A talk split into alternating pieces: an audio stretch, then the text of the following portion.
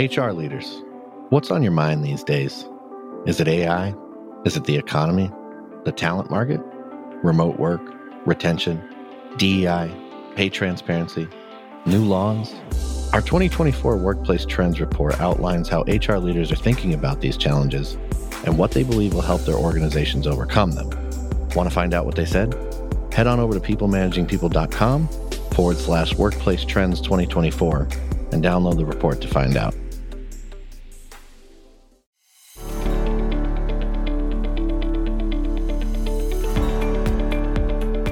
Ever doubt yourself and whether you deserve to be in a position of leadership?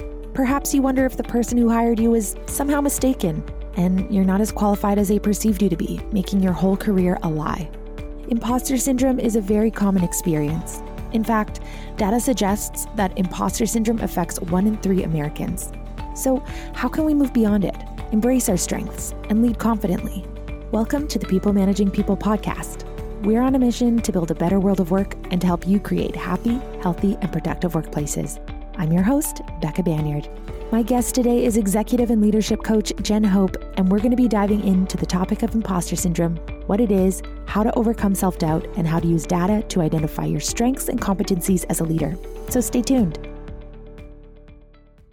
Welcome to the show, Jen. It's so great to have you here today. We're going to be discussing a topic that many people face when moving into a management or leadership position, or just really any new position at all, and that is imposter syndrome. But before we dive into it, I'd love to just know a little bit more about yourself and what you do. Yeah. So folks hire me, uh, particularly in startup organizations and tech organizations, to come in and get intentional about leadership uh, my background was in 18 years of marketing for high growth startups. And I saw folks like me who were growing in leadership and experiencing stumbles and bumps along the way. And so having a servant heart and excitement around the tech and startup space, I built a practice and have been doing this for 10 years and get to um, help folks grow and like y'all get to create better workplaces. So let's start off with the basics.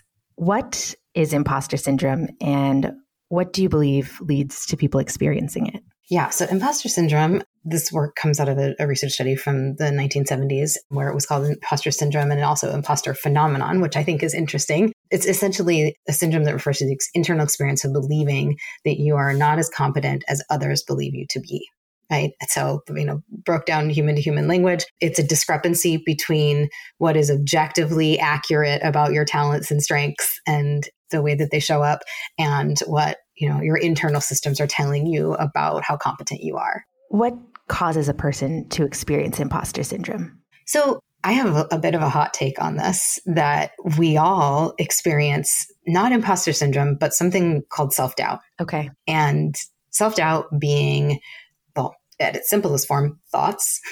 And they're thoughts that are questioning our capabilities when we are doing something that our brain registers as an area that we are not confident yet.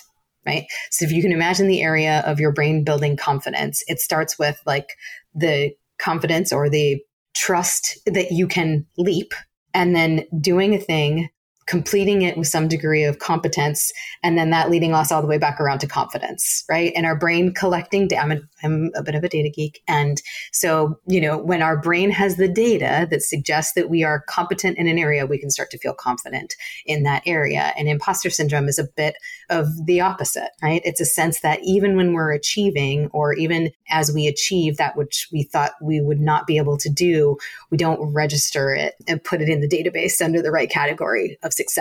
It says, oh, that was luck, or I will be found out eventually. You know, I can't do this. I didn't deserve it. I don't deserve the accolades. So it's that discrepancy again between what is objectively true about our accomplishment and our skills and, and our brain's own uh, process of, of continuing to doubt or to dismiss.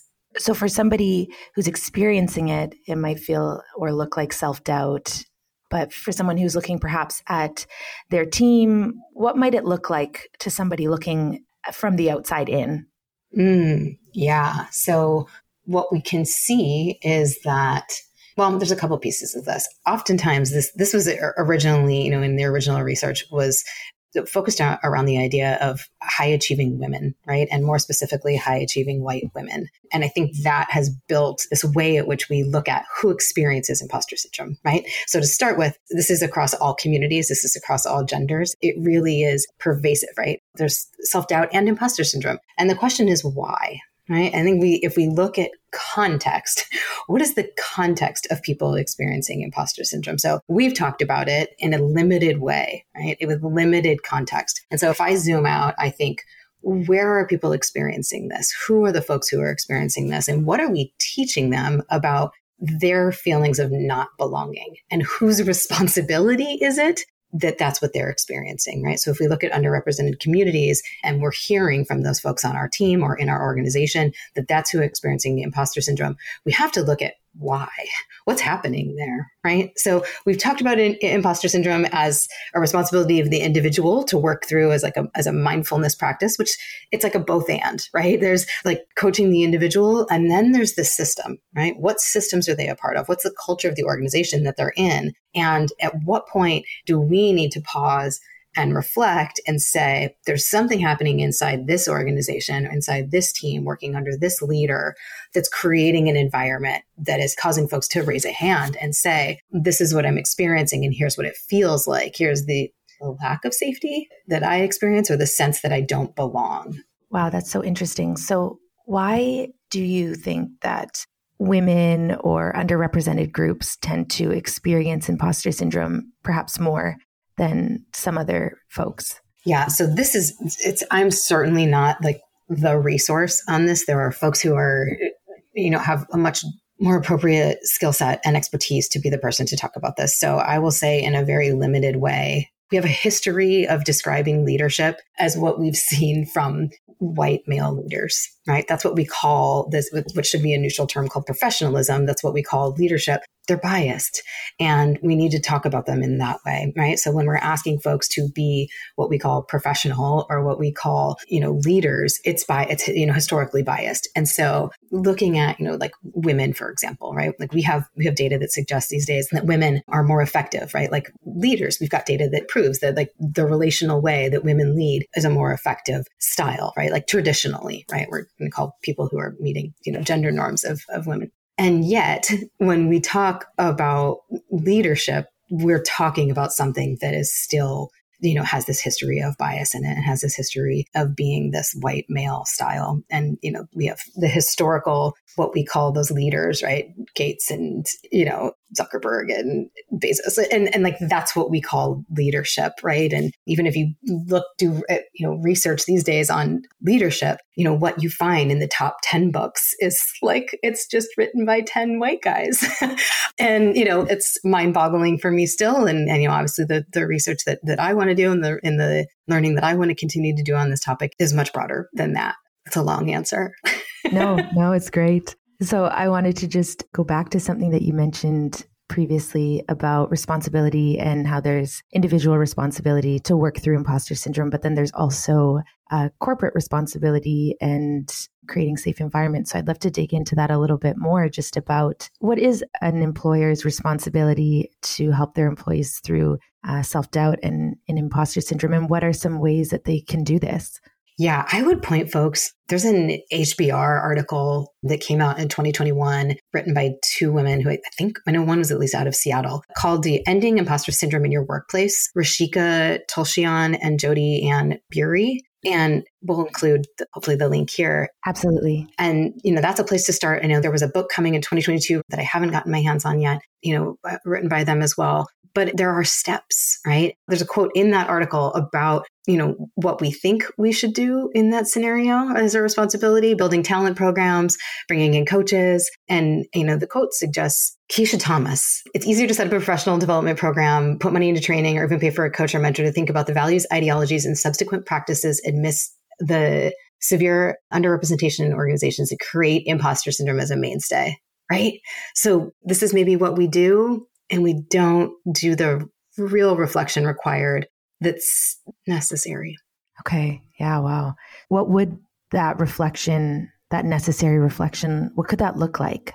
I can tell you what I've seen. I've seen folks bringing in experts. I've seen folks bringing in data. I've seen folks bringing in and in, and truly investing right in long term ways and making commitments that they follow through on in measured ways that actually focus on bias that actually focus on understanding how that shows up in our organizations and, and what is the the real lived experience of the people who are in that environment and believing it right when someone tells you their experience our responsibility is to listen and i think that's not the most actionable i realize you know that's not that but hopefully it is hopefully it is. I hope listening is one of the steps that we take away from this conversation. And again, like again and again and again and again, this is not my expertise. This is what I've seen organizations who I think are making a commitment take steps they've seen them take. Thanks for sharing that. And I'm curious from an individual perspective what the individual can do not only to overcome imposter syndrome, but perhaps even help guard themselves against it.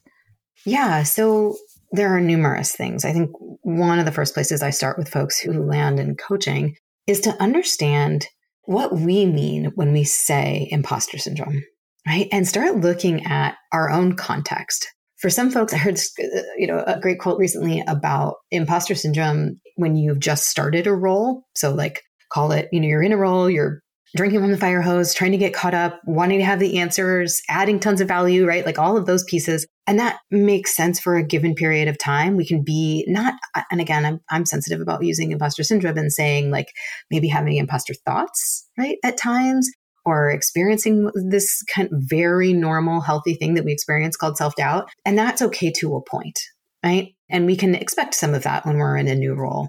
And then there's a point, and you know, this quote suggested that maybe by six months, if we're still experiencing imposter syndrome or that chronic self doubt, that maybe we need to look at our environment. And what is the environment telling us about why we're having that experience? So I think that's the first place I start with like understand our own context as a responsibility, right? Like, cause it's possible that this is a not a you situation, right? This is an environmental impact. And so I, I start there. And then I, as an, for the individual, I think about, again, marketer, geek data brain, I go to like what does the data suggest right? So i work with tools very often based in research that give us information data about a person's strengths about a person's you know true competencies their creative competencies in leadership. And then we can go to the data, right? We can go to the data and explore using it. I, use a, a, really great tool that provides a lot of qualitative and quantitative data about our leadership effectiveness that says, like, here's what the data suggests. So if I'm sitting with someone in front of me who, despite all of this objective information that would suggest this person is doing well, succeeding in their career, meeting objectives, their brain is still in this position of doubt. We can go again, hopefully to more data that they can build into that database that says, these are my successes. These are my strengths. Here are the areas based on a 360. So these are folks around me suggesting oftentimes in an overwhelming way how competent I am. I'm curious what tool that is that you're using. Yeah, it's called the Leadership Circle Profile. This is their 360. It's based on some of the most recent leadership data that we have and one that I have found to be oh gosh, you know, it's almost like the lights get turned on for an individual in their development. Like, you know, we kind of like before we had a flashlight and we would stumble into areas where like, oh yeah, I can pick up some small pieces of, you know, my strengths and understand what I'm good at and, and hold that close um, in a confident way. And this tool feels like it turns like all the lights on, right? It's almost like, oh, there it is. And really having a sense of there are 18 competencies, eight creative competencies in leadership. And here is where I am quantitatively set in front of me based on a database of 200,000 global leaders. This is how effective I am, right? And what that really means and how it can change a person's the way they hold that grounded confidence is pretty remarkable, transformational, actually. Do you have any stories of people that you've witnessed go through like using this tool and coming out the other side more confident? 100%. Yeah, absolutely. Yeah. So I worked with a client who was working for what I would call a pretty difficult leader. And, but also, you know, I think through their own experience, you know, arrived in their role with a bit of doubt, right? Like maybe imposter syndrome, you know, I, I, you know, again, I, I'm, I'm sensitive about using the term, but definitely self doubt, some questions. And this person led quite often from a stance of being fairly protective. They were, they could be pretty distant, very critical of self, and had a lot of like the, the internal conversation about their own skills right? They had a sense that maybe that they were talented but didn't have the information right? Didn't have something sitting in front of them. Received you know praise and and you know positive reviews from folks internally but really experienced you know day to day. I think their experience was one of doubt and using this tool i mean that one of their quotes about the process was i always had a sense that, that folks valued my work but i had it in front of me like in, in, in black and white. I had numbers to suggest that folks you know saw me in such a way and i could go back and say these are the specific areas. I am collaborative. I am visionary. I am a selfless leader. I am you know comfortable with taking risk. I foster team play. I am a systems thinker. And and not only do i think this but here is the data that suggests the 15 people who work closest with me also think the same right? And that really shifted things for this person. And it also gave them something to work on because folks noticed that they sometimes worked from a distance, right? Folks noticed that in stressful moments that they could be you know difficult on you know critical to themselves right? Like and they're kind of their own biggest critic. And it gave us a path to say wow if i want to even up myself from here i'm already in the you know call it like 85th to 90th percentile of the world's leaders but if i want to go higher i can be more authentic and i can show up at the table and have a seat there and own the value that I'm bringing to that conversation. And that was really transformative for them. And they did as such. And it was a beautiful opening to see that happen. I love that. I love hearing success stories of people overcoming. I'm curious if there are any habits that folks can implement in their life to kind of guard themselves against self doubt and to also help strengthen their mental health because I think imposter syndrome, self doubt can really have a toll on our mental health. So I'm curious if there's anything you recommend folks implement into their daily life or their weekly practice. Yeah, I mean, this is one of those areas where, like so many aspects of our life, we can build mindfulness into the day to day. So, starting from that thought that suggests, hey, I am somehow, my brain is disconnected from what is fact, right? Or I had what we would call, like in the world of like CBT, right? Again, not a therapist, not a psychologist, but in the world of like cognitive behavioral therapy, a hot thought, right? This thought that is fueled by emotion and being able to separate ourselves from, hey, that's a thought. I don't need to get on the train with that thought and write it to like I suck town, right? Like we we don't we have we have a, an option if we practice mindfulness, right? If we slow down, if we can find the space between here's a thought, now I'm going to react to it and get on board with all the data that I have. Loose, very loosely suggested data here that I have that suggests I really do suck. What if we started to pause and say, wow, that's a thought. That is, it's an either anxious, negative, you know, just a habit right? This is a habit of thinking. And that's not just, you know, I, I want to be really mindful here and say, I'm not talking about, you know, clinical depression. I'm not talking about, you know, generalized anxiety. I'm talking about, you know, the thoughts that can sometimes ride alongside our career, right? There are scenarios where we need a therapist. We need medication. I think there is a time and a moment for all of those things. And I'm raising my hand because I am committed to those things, right? And so there is the moment for that right? This is those thoughts that can show up. And I think they come over periods of time. I'm not talking about, you know, the unresolved places that we may need to spend time with someone who's so much more qualified than I am, right? Right. So I want to I want to say that too because maybe the habit that we need is therapy. Maybe the habit that we need is medication. And what I think is slippery about imposter syndrome is that we can look it up on the internet and say, "Oh, that's me and maybe not get the help we actually need. This is one of the reasons I don't often talk about this topic on podcasts because it like so many things can be filled like the same way that we you know that we can read a book that says it's going to solve our depression. Like i just call bs right? Like that is such a slippery way. So is there a habit like there are habits that we can all do that create more mindfulness in our lives that start out for us as the thing that becomes a waterfall, right? That like, oh, if I invest here, if I get the sleep that I really need, or start my day with eight ounces of water, or, you know, or make my bed in the morning, those are all potentially the habit that leads to our waterfall. And we can still need therapy and support and you know the medication required that sets us like at a baseline to do what is required in a career. So that's a little bit of my soapbox about that that there are certainly habits and that does not in any way take away from what maybe the action that is also needed. Yeah amazing.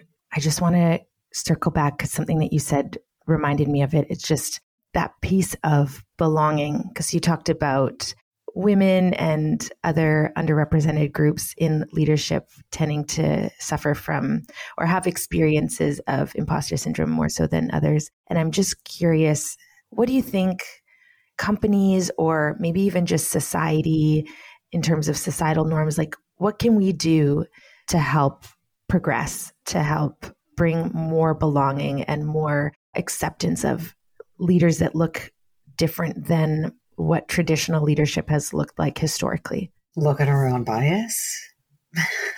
I think that's like so oversimplified. Like, but really, that's really at an individual level, that's what we do, right? And even at an organizational level, we look at our own bias to say, why do these folks feel that way? And what are we doing that is, how are we responsible for that? And I think that's I know that's a really over super short, simplified answer, but I think that's where it starts. No, that's good. What do you think, Becca? I'm curious. Like, is, what do you think of that answer? Like, of looking at bias? Yeah, like looking at ourselves. Yeah, I think self awareness is so important. So I think, like, I, I completely agree with you. I think when we look inwards, we're able to identify things that perhaps we didn't realize were there. And I think sometimes people don't like to look at themselves because it's uncomfortable. And once they see that something's there, then they are faced with the responsibility of choosing what to do with it. So you can either stay as you are and live in that, or you're forced to change. And everybody gets a choice. So I think we don't always like to look inwards, but the more we can look inwards, the more we can have acceptance of other people and and empathy for others, and we can get curious about what other people experience and what the world looks like for other people. So I think that self reflection, self awareness, and then acting on it is very important because once we know what's there, we have to do something about it. So I think the action is the next step. And I think that's very important. As you were saying that, my heart was hurting a little bit because I think I can intellectualize self awareness so much because it's a part of the work that I do, right? Like every single day, we t- I talk about self awareness. It's literally like built into every part of my day. In you know, even personally, that's a it's a big part of what I do. But when you think about the moments that you grow, and I've had one recently, and so it was like a real it's one of those where you can just still feel it like it was literally this week and so you can still feel how hard that is. You know, I had a great therapist once talk about like the early days of, you know, like self development. You know, she calls it your journey. In the early days of your journey, being like the cleaning out of a wound, yeah. you know, and that there's like particularly like something like road rash, right? Where like the cleaning of that wound, it just, you know, it, you know, both of our faces are like, you know, like almost tearing up right now because it is, it is that painful, you know, when you're cleaning out that wound and doing that early reflection. You know, I've been doing this kind of work for 20, I've been doing my own, you know, therapy work for more than 20 years, and I've been doing this work for a decade. And even when you started saying like how painful it was, it was like, oh, straight into my heart of like, yeah, that wound, it hurts so bad. And yet is so critically important for making the world better. I know that's like a big old job. Um, it's a big old way to say it, but for changing our society, that's so critical. And yes, it is so, so, so, so damn painful. No, so painful, but so worth it and so important. Yeah, yeah it's so brave. It, it's so brave. It takes so much courage and you know, as a coach, like what an honor that is to be alongside that courage, like makes me emotional so regularly yeah. to see because it's because it is, it's beautiful. It really is. It's brave and it's deeply, deeply meaningful. Yeah. And I think it requires humility too. You have to be willing to say that you're wrong or that you have areas that you can grow in. And not everybody has the ability to do that. Or I think everybody has the ability to do that. They don't necessarily have the humility or the willingness to do that. I always add yet to that. They haven't found the humility to do it yet because it's helpful. Yeah. right. I love like, that. Yeah. Just because they haven't done it yet. Like we don't know. We don't know. And I love to hold that space to say, like, we don't know, but we, you know, but we can hold out hope that it happens. Ah, oh, it's so good. We're almost at time for today. I just have a couple more questions. Just as we wrap up the topic of imposter syndrome, do you have any like one last piece of advice that you can leave listeners with if they're dealing with imposter syndrome or if they are perhaps leading a team and maybe their team members are struggling with it?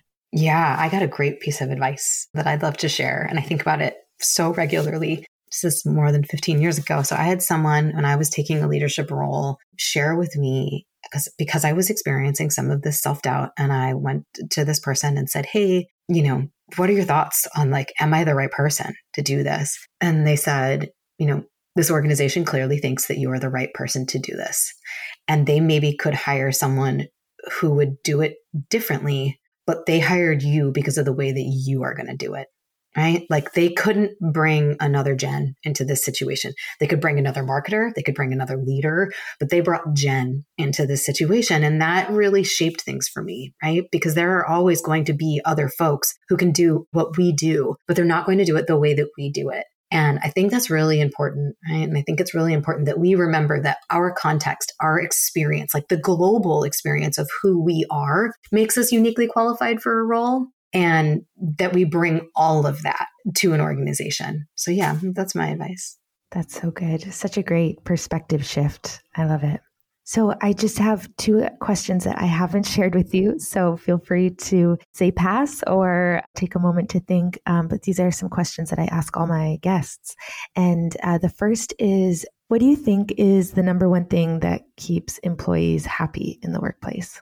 Well, I mean, we know that people value people right? So the people that that they work with right? Being a person inside of an organization i would say also you know it would depend on the individual's preference here but caring about that individual and challenging them in a way that works for their style right? So i think that being cared for and being uniquely challenged so you can see your value that you bring to the organization simply said hopefully. So good and then the last one what's one thing that you personally need to be a successful leader? Movement, right? I have to move every day. I have to move. I have to get out. I have to walk. I have to think. I have to have that time to be outdoors. It's my non negotiable. If I don't move, it doesn't get done. It doesn't get done well for sure. Well, Jen, thank you so much for joining me today. It's been such a great conversation. I've really enjoyed spending this last 30 minutes with you. For listeners who want to connect with you or keep in touch with uh, all that you're doing, how can they do that? Yeah, they can find me at my website, heyjenhope.com backslash people. Awesome. All right, folks, thanks so much for tuning in. If you like this episode, please leave us a review and subscribe to get notified every time we release a new episode. And if you want to stay in touch with all things HR and leadership, head over to peoplemanagingpeople.com forward slash subscribe to join our newsletter community. And until next time, bye for now.